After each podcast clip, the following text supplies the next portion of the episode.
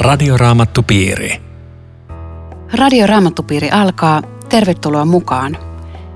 Johanneksen evankeliumista kanssani keskustelevat Akasia-säätiön työntekijä, teologian maisteri Riitta Lemmetyinen, teologian tohtori ja raamatun opettaja Eero Junkkaala ja Suomen raamattuopiston julistustyöntekijä Aino Viitanen. Tekniikasta huolehtii Aku Lundström. Käsittelemme tänään Johanneksen evankeliumin lukua 11. Luku sisältää ehkä merkillisimmän ja vaikuttavimman Jeesuksen tunnusteon. Se on viimeisiä isoja julkisia tunnustekoja ja sen jälkeen Jeesuksen julkinen toiminta alkaa olla ohi. Hän keskittyy enemmän kahdenkeskisiin kohtaamisiin.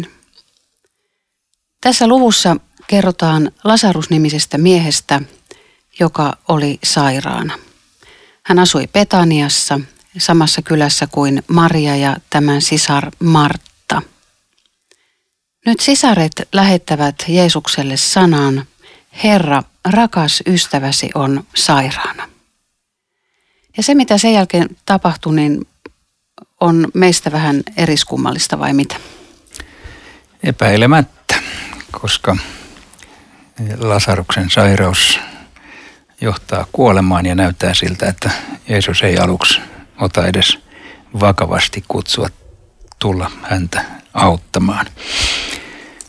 Tämä muuten Betania paikkana on mielenkiintoinen, koska se on Jerusalemista lähes näköetäisyydellä Öljymäen takana alueella, jossa tämä sisarusparvi asuu ja josta Jeesus kävi julkisen toimintaansa viimeisen viikon aikana joka päivä Jerusalemissa ja piti tätä ystäväkotia tukikohtana. Siellä on tänä päivänäkin paikka, jota kutsutaan Lasaruksen haudaksi ja on täysin mahdollista, että se on juuri oikea paikka, että siellä voi matkailijat käydä. Tosin tämän päivän matkailijoilla on se hankaluus, että siinä on se muuri välissä, eli se on länsirannan puolta semmoisen korkean muurin takana. Mutta siellä Petania kuitenkin edelleen on ja katukylteistä voi lukea, että minne Petaniaan mennään. Eli oikeastaan voisi ajatella, että jos joku paikka oli Jeesuksen ystäväkoti, niin se oli tässä. Mm-hmm. Ja sen traagisemmaksi käy sitten, kun katsoo, että mitä tässä tapahtuu. Eli sisarukset on lähettänyt muodossa tai toisessa postia Jeesukselle, että, että Lasarus, sinun rakas ystäväsi on sairas, tule. Ja oletettavasti heillä oli tämmöinen ajatus, että ilman muuta tulee, koska, koska on kyse tästä rakkaasta ystävästä. Ja oikeastaan jo tästä löytää hirveän helposti itsensä, koska miten monta kertaa minä ja tai kuulija on lähettänyt postia Jumalalle, että kato tämmöinen tilanne, auta ja tee jotakin, eikä tapahdu mitään. Ja sitten joutuu miettimään niin kuin nämä sisarukset, että ai jaa, että me luultiin, että se rakasti meitä. Mutta eihän se rakastakaan, kun se ei tule. Joo, siis mun mielestä tuo kuudes jae on yksi jollain tavalla dramaattisimpia jakeita, mitä Joo. täältä voi olla, että kuultuaan Lasaruksen sairastavan, hän viipyi vielä kaksi päivää siellä, missä hän silloin oli. Sano muuta, käsittämätöntä. Sisarukset ajattelee, että että Jeesus pettää heidät ja Jeesuksella on koko ajan kirkas ajatus, mitä hän aikoo tässä tehdä. Vielä enemmän kuin mitä nämä sisarukset ikinä uskoo ja ymmärtää Jeesukselta pyytää. Että tämä rohkaiskoon myöskin jokaista meitä, jotka pyydetään Jumalalta asioita, että hän tietää, mitä hän tekee. Johanneksen evankeliumin kirjoittaja on varmasti ajatellut just tätä samaa kysymystä, sillä ennen tuota jaetta kuusi, missä sanotaan, että hän viipyi vielä kaksi päivää siellä – niin sanotaan yksi selitteisesti, Jeesus rakasti Marttaa ja hänen sisartaan sekä Lasarusta. Joo, että Eli siinä, ikään kuin sinne alle sanotaan se, että Jeesus niin, rakastaa. Totta. Että siinä tulee tämmöinen kontrasti, että hän rakastaa, mutta hän ei vastaa pyyntöön, joka on aika kummallinen. Eikö se mm. oh. Ja toisaalta rohkaisee jokaista meitä tänään, joka sanoo vielä rukousvastausta. Että se ei ole merkki siitä, että minua ei rakastettaisi, eikä mun asiat olisi Jumalalle tärkeitä. Mutta sitten kun Jeesus sanoo, että nyt lähdetään Juudeaan, niin, niin tota, tässä on aika isosti esillä, että opetuslapset vastustelivat. Eli niille ei ollut kauhean hinku paikalle, koska tota, ne pelkäs omaa henkeään. Eli ne ei ollut oikein tilanteen tasalla ei, kylläkään. Ne ei silleen rakastanut. Niin, aivan, aivan. Jeesus on ainoa, joka todella rakasti. Niin, koska loppukäänteessä se, että hän antaa elämän, merkitsi hänelle kuolemaa. Tämähän kääntyy sitten niin, että, että nyt Joo, se henki on totisesti toihan, uhattu. Toihan onkin kova juttu, että se menee vielä noin päin. Niin. Eli todella ystävä, jonka puolesta annetaan henki. Joo. Tässä nousee väittämättä, niin, eittämättä mieleen se, että, että kun Jumala antaa meidän odottaa jotakin, niin sitten me saadaankin jotain parempaa. Ja toisaalla jossakin raamatussa sanotaan semmoisetkin sanat, että hän on ääneti, sillä hän rakastaa sinua. Eli jostain syystä se odotusaika on tarpeen ja sitten kun se vastaus tulee, niin se onkin se parempi vastaus. Mutta me ei nähdä sitä sillä hetkellä, kun me ollaan siinä hirveässä hädässä ja me odotetaan, että kun vaan nyt äkkiä jotakin tapahtuisi ja mitään ei tapahdu, niin on niin vaikea nähdä sinne sen huomisen taakse, että mitä siellä tulee vastauksena. Joo, tämähän on vähän samantapainen kuin se kertomus, jossa kananilainen nainen huutaa tyttärensä puolesta apua ja Jeesus aluksi antaa ihan ihmeellisiä vastauksia eikä ole niin kuin tietävinäänkään asiasta ja viivyttelee ja viivyttelee ja aluksi sanotaan, että hän ei vastaa mitään. Mutta siinä on ihan sama, että Jeesus tietää lopputuloksen jostain syystä, joka on hänen kannaltaan olennaista, niin hän ei sitä anna heti, vaan antaa myöhemmin ja hän yrittää paremmin. ehkä, niin, hän antaa paremmin ja, ja sitten hän ekaksi niin opettaa jotain muuta ennen kuin hän antaa sitä, mitä pyydetään. Joskushan näinkin me elämässä käy, että Jeesus haluaa ensin opettaa meille jotain muuta ennen kuin hän antaa vastauksen. Muuten, on, onko tässä jotain siitä sanottukin? Jeesus sanoi 15, teidän tähtenne olen iloinen, etten ollut siellä. Tämä vahvistaa teidän uskoanne, kun mä ajattelen, että opetuslapset olisi voinut ajatella, että no Jeesus, että tee se normaali parantumisihme. Lähdetään käymään siellä, kädet päälle ja taas tätähän mulla ei ole nähty. Mutta että tapahtuu jotain tämmöistä, että joku on ollut siellä jo haudassa useamman päivän ja sitten tapahtuu tämmöistä, niin tämmöiset isommat ulottuvuudet on vielä pelissä – Joo, tuossakin noin 15 ja 16 on vähän ristiriidassa, että Jeesus sanoi, että joo, mä oon ihan iloinen, että kyllä tässä hyvin käy. Ja Tuomas sanoi, että joo, mennään sinne ja kuollaan kaikki yhdessä.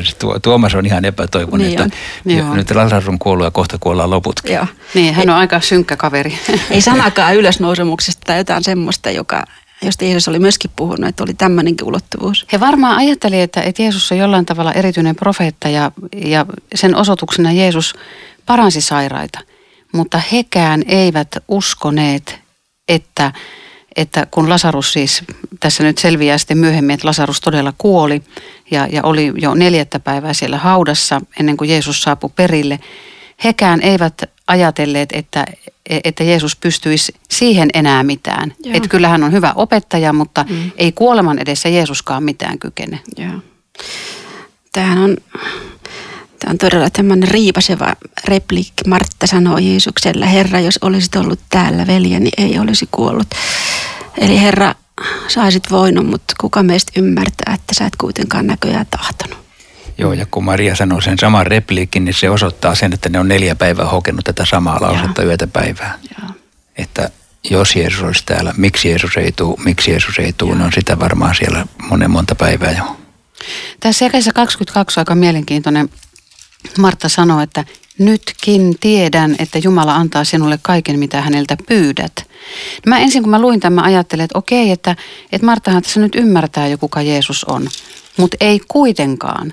Että jollain tavalla hän niin kuin ymmärtää, mutta jollain tavalla ei. Jeesus sanoi, että veljesi nousee kuolleista – niin Martta vastaa, että joo okei, kyllä sitten viimeisenä päivänä, sitten kun tulee se ylösnousemusjuttu, niin sitten se tapahtuu.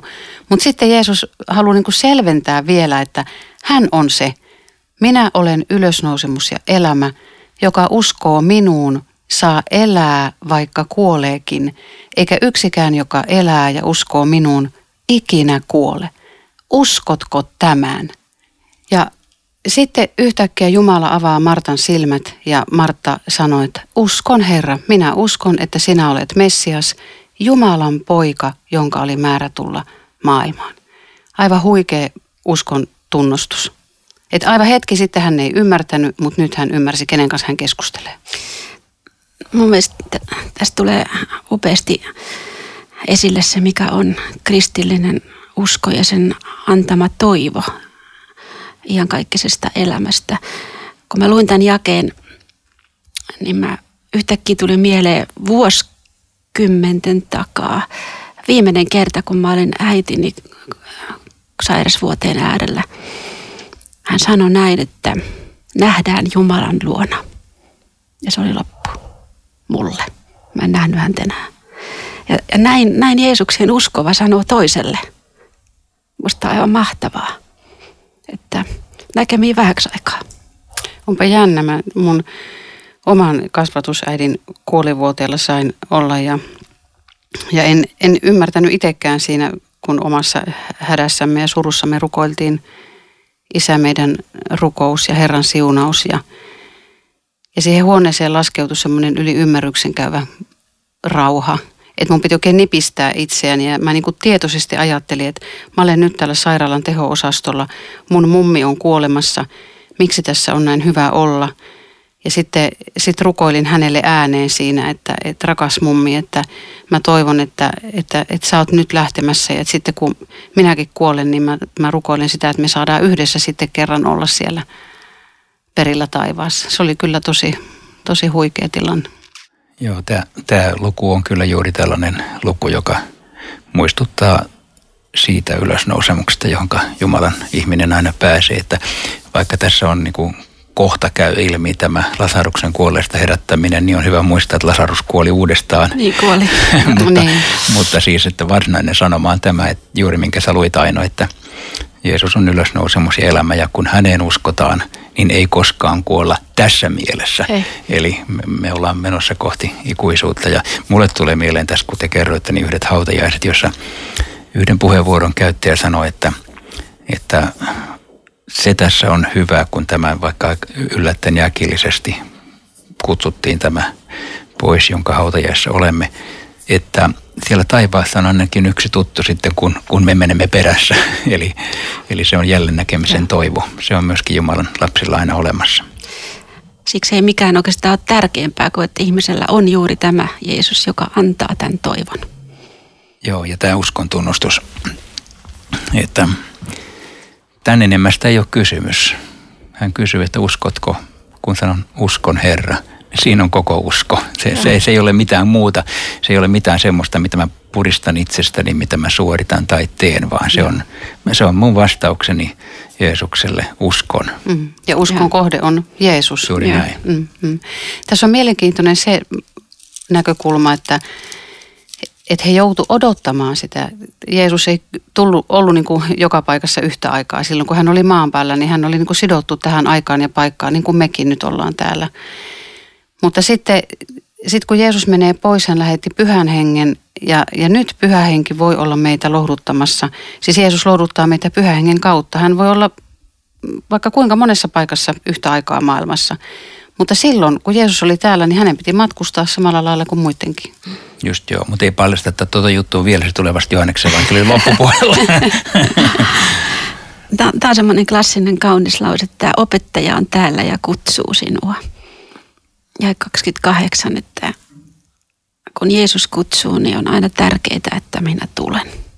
Ja Maria heti nousi ja lähti Jeesuksen luo. Joo, mutta se on jännä, tässähän ensin siis Martta – kohtaa Jeesuksen ja, ja antaa tämän vahvan todistuksen, että hei, minä uskon, niin sanoo, että Messias. Sitten täällä tulee myöhemmin vielä Martta sanoi, että, kun Maria sanoi, että Herra, jos olisi ollut täällä, veljeni ei olisi kuollut. Että ikään kuin Maria ei olisi vielä niin kuin löytänyt tätä tosiasiaa. Mm. Mun tulee tästä mieleen se, että, että kun Martta touhus siellä ja, ja sitten Maria oli Jeesuksen jalkoja juurissa ja Jeesus sanoi, että Martta, Martta, moninaisista sinä huolehdit ja hätäilet, että tarpeellisia on vain yksi ainoa. Niin tämä on ilmeisesti nyt tehonnut. Mä en tiedä missä vaiheessa se on tapahtunut, mutta että tässä niin kuin kuitenkin se Martta, joka touhus, niin on niin en, ensimmäisenä niin kuin ymmärtää sen, että, että hän on Messian kanssa tekemisissä. Tähän onkin mainiota, että se menee tässä päinvastoin, koska yleensä Marttaa mollataan siitä, että se vaan touhua ja touhua ja Maria olisi niin kuin se Joo. parempi siinä kertomuksessa, mutta tässä menee päinvastoin. Että niin kuin puhuttiin tasan oikeastaan yksi yksi näissä kahdessa kertomuksessa. Tämä on Radioraamattu Piiri. Ohjelman tarjoaa Suomen raamattuopisto. www.radioraamattupiiri.fi Jatkamme keskustelua Johanneksen evankelmin luvusta 11. Kanssasi ovat Riitta Lemmetyinen, Eero Junkkaala ja Aino Viitanen. Lasarus on siis kuollut. Jeesus on viipynyt kaksi päivää siellä, missä hän oli saatuaan tämän sairasviestin. Ja nyt kuitenkin sitten hän on lähdössä sinne ja hän on iloinen siitä, että koska hän tietää, että tämä vahvistaa opetuslasten uskoa. Ja nyt he lähtee sitten sinne Petaniaan ja Jeesus kohtaa siellä ensin Martan ja sitten Marian. Ja nyt tässä niin kun mennään eteenpäin, niin tässä on aika riipaseva tämä kahden sanan jae, jae 35. Jeesus itki. Kaksi kertaa Uudessa testamentissa kerrotaan, että Jeesus itki. Ja nämä molemmat hyvin riipasevia kertomuksia. Ensimmäinen oli se, kun hän katsoi Jerusalemia ja tajusi, että Jerusalem hylkää hänet. Jeesus itki ja tässä on toinen, joka varmaan kertoo sen, että Jeesus tajusi tämän pohjattoman hädän, mikä kuolemassa aina on.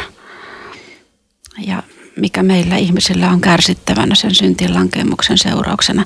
Toisaalta se kertoo sen suuren myötätunnon. On kysymys todella Jeesuksesta, tosi ihminen, tosi Jumala.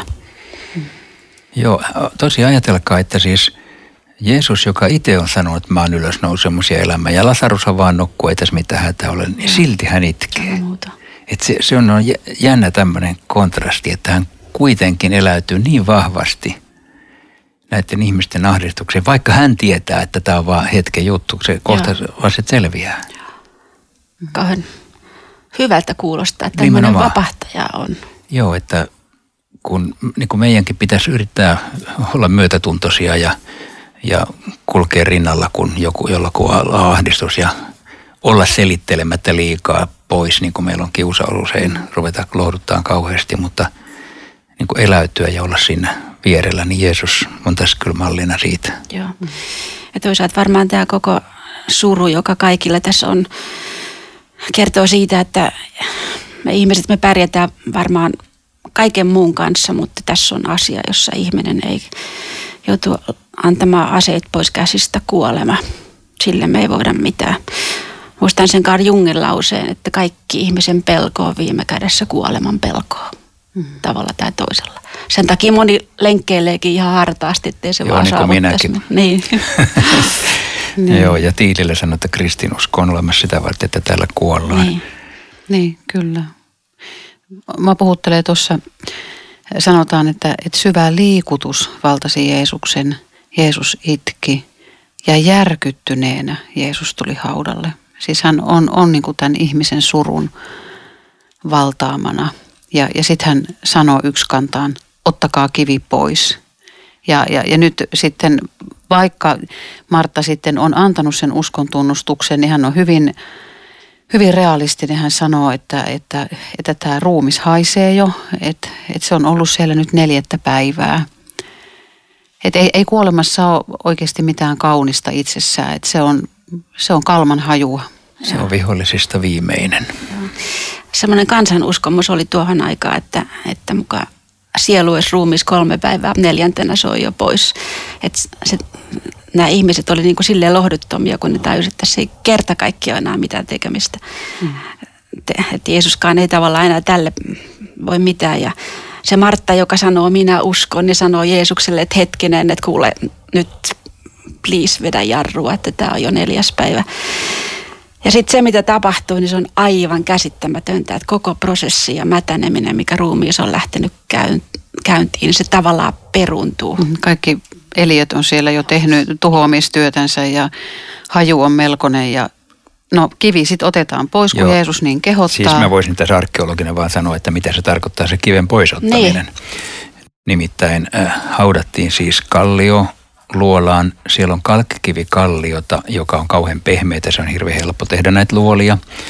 Ja siellä haudassa oli syvennys, johon sitten pantiin ruumis ja sitten pantiin. Kivi saattoi olla joko semmoinen kiekkomainen, joka vieritettiin pois, tai sitten se oli joskus, niin kuin tässä voisi olla kysymyksenä niin kuin tulppamainen kivi, joka siis työnnettiin siihen, siihen haudan suulle.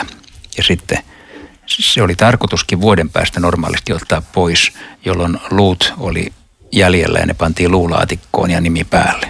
Mutta tässä tapauksessa siis vähän aikaisemmin.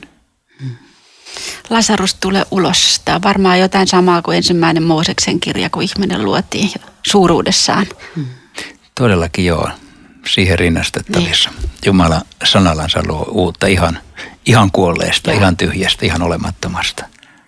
Tämä on, tämä on tosi puhuttelevaa, että, että me voidaan kyllä niin kuin oman rakkaamme äärellä siis huutaa ja kiljua ja, ja pistää volyymea lisää ja vaikka me kuinka huudetaan, niin mitä ei tapahdu, mutta kun, kun Jeesus sanoo, niin kuollut kuulee ja herää ja tottelee. Jeesus voi kutsua ihmisen kuolemasta elämään, mutta hän kutsuu ihmisen myöskin kerran tästä elämästä kuolemaan, että meidän pitää lähteä. Sekin on Jumala, joka kirkossa aina kun kuolleita kuulutetaan elämän ja kuoleman Herraan kutsunut tästä ajasta sama ääni toisinpäin. Joo. Ja, ja tuossa mielessä todellakin se tosiasia on hyvä muistaa, että Lasaruskin kuoli uudestaan. Eli tämä tavallaan oli vain ikään kuin, jos näin nyt ilkeä sanoa, mm. onneksi Martta ja Maria ei ole kuulemassa, että, että tämä oli vain hetken helpotus. Mm. Että se, oli, se oli siis, että Jeesuksen idea ei ole niin herätellä kaikkia kuolleita, vaan hänen ideansa oli tässä nimenomaisessa tapauksessa osoittaa messiaanisuutensa, osoittaa voimansa ja osoittaa rakkautensa jostain syystä erityisesti nyt tätä perhettä kohtaan. Ja. Niin, tässä ei nyt kerrota mitään muuta, että onko sitten Martan ja Marian vanhemmille tapahtunut jotakin. Onko Lasarus sitten ollut veljenä ainut, joka on, on niin kuin miespuolisena juutalaisena sukulaisena pitänyt huolta sitten sisaruksista ja en tiedä asuuko he samassa taloudessa, mutta, mutta että heillä ei ollut ilmeisesti muita. Joo, sitä ei kerrota, että me, me ei sitä todellakaan tiedetä ja sekin on kiintoisa yksityiskohta oikeastaan, että Lasarus ei kertaakaan puhu mitään, tai siis varmaan puhuu, mutta häneltä ei ole mm. yhtään repliikkiä raamatussa. Että hän on tämmöinen hiljainen todistaja, joka... Joo, kyllä. Jo, joo. Tota, se on tässä aika silmiinpistävää, että, että siis kaikki näkee tämän, mitä tapahtuu, ja ihmiset uskoo sen, mutta – sitten, sitten heti muutamat menee fariseusten puheelle ja kertoo, mitä Jeesus oli tehnyt. Siis he ei niin kuin epäile sitä, etteikö sitä ole tapahtunut. Näin on tapahtunut. Hei nyt, nyt se Jeesus, se kansan villitsejä, se herätti nyt sen lasaruksen siellä kuolleista. Ja, ja, ja, ja sitten sit nämä ylipapit ja fariseukset tässä kutsuu neuvoston heti koolle, hätäistunto, hallitus kasaan. Mitä meidän pitää tehdä? Se mies tekee paljon tunnustekoja. Nyt jos me annetaan hänen jatkaa tällä tavalla, siis kukaan ei edelleenkään niin kuin kyseenalaista sitä, mitä hän on tehnyt tehnyt. Mutta jos se jatkuu, niin roomalaiset tulee ja ottaa meiltä tämän pyhän paikan, että koko kansamme. Eli he toisaalta näkee ihan selkeästi, mitä Jeesus tekee, mutta ne ei halua uskoa Jeesukseen Messiaana. Ne vaan pelkästään omaa menetystä.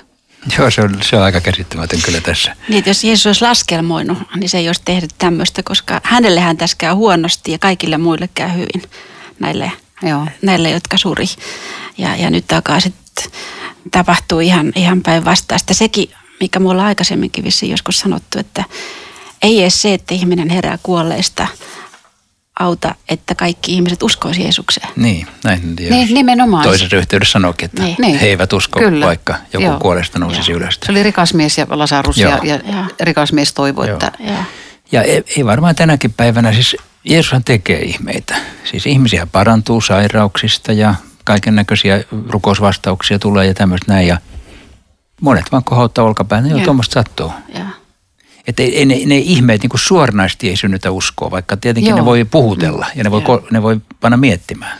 Mutta olette sitten huomannut, että aina kun tapahtuu tämmöistä isoa, niin ihmisten reaktio on sama kuin täällä 47. Se mies tekee paljon tunnustekoja. Aina se mies. Eli se ihminen Petestan lammikolla ja, ja se sokea ja aina sitä, että hei se, se, se mies, se ihminen, mutta se tekee käsittämättömiä tekoja. Eli Siis mitä se tarkoittaa? tarkoitan sitä, että, että ulospäin pintasilaus, että se on ihminen. Mutta se tekee ihan käsittämättömiä juttuja. Ei mitään hokkuspokkus, niin kuin nyt tämä Lasaruskin, se on jo neljättä päivää siellä, se haetaan sieltä ulos.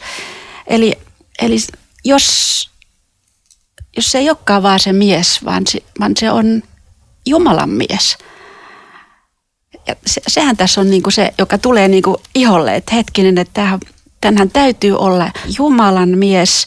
Sittenhän sillä on seurauksia mulle, jos nämä teot on Jumalasta. Niin, että ne niin kuin etäännyttää sen tällä taikka, taikka Joo. ajattelee, että no joo, toi on vaan tommonen. Joo.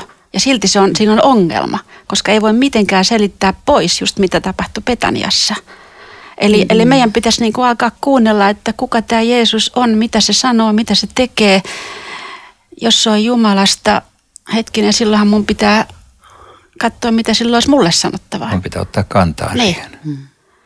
Ja sen Mut, takia mm. lähtee sitten tämä, No tässä puhuttiin siitä, viitattiin siihen, että ihme ei sinällään, että jos vaikka joku kuolleista nousisikin, niin se ei riitä synnyttämään sitä uskoa, jos ei usko kirjoituksia, Jumalan sanaa. Hmm. Niin sehän toistuu myös siellä haudalla, kun ne sotilaat näkee sen ylösnousemuksen ja, ja tyhjän haudan. Ja sitten ne menee ja kertoo hallitusmiehille ja sitten ne rahalla maksaa niiden suut tukkoon. Ne on nähnyt, kuulkaa sen tilanteen, mutta ne, ne ei halua uskoa mm. ja raha merkkaa niille enemmän. Sanois muuta, sekin, Eli- sekin eli on siis- häkellyttävä juttu. Niin, Joo. siis kaikista suurin ihme, että ne näkee, että Jeesus nousee kuolleista, mm. niin ei, raha ratkaisee. Joo. Jos annamme hänen jatkaa näin, häneen uskovat kohta kaikki. Kaikki. Mutta sitähän me ei haluta. Niin, Niin. me taas haluttaisiin. Niin. niin, niin, niin, niin, niin, kyllä. Mutta tässä sitten yksi kumminkin heistä, ylipappi Kaifas, sanoo itse ymmärtämättä aikamoiset sanat. Luetko sä Eero siitä sen? Niin, Kaifas sanoi jakessa 49 ja eteenpäin, että te ette ymmärrä yhtään mitään. Ettekö te käsitä, että jos yksi mies kuolee kansan puolesta, se on teille parempi kuin että koko kansa joutuu tuhoon. Varmaan siis todellakin hän tuli niin kuin tietämättään sanoneeksi enemmän kuin hän, hän käsitti. Hän varmaan ajatteli ekaksi, että, että nyt tämä kaveri vaan pois tieltä ja raivataan kaikki hiljaiseksi, niin ei tule mitään mellakkaa. Mutta hän tuli sanoneeksi syvällisen totuuden, joka tietenkin Johanneksen evankeliumin kirjoittajan halunnut tähän kirjoittaa sen takia, että, että lukija tajuisi, että täällä kyllä nyt pyhähenki puhuu jopa Kaifaankin kautta, että yhden kuolema tulee muiden elämäksi. Radioraamattupiiri. Tässä oli Radioraamattupiirimme tänään. Kiitos kaikille mukana olleille. Voit olla meihin yhteydessä joko sähköpostilla osoitteeseen aino.viitanen at sro.fi tai postikortilla Suomen raamattuopisto PL 15 02701 Kauniainen. Johdattaisitko Eero meidät lyhyen loppurukoukseen? Kiitämme Herra siitä, että olet kuoleman voittaja. Vaikka kuolema on vihollisista viimeinen, se on myöskin sinun uskoville portti ikuiseen elämään. Auta meitä uskomaan sinuun, jotta voisimme olla kerran perillä sinun luonsi taivaassa. Aamen. Radioraamattupiiri. www.radioraamattupiiri.fi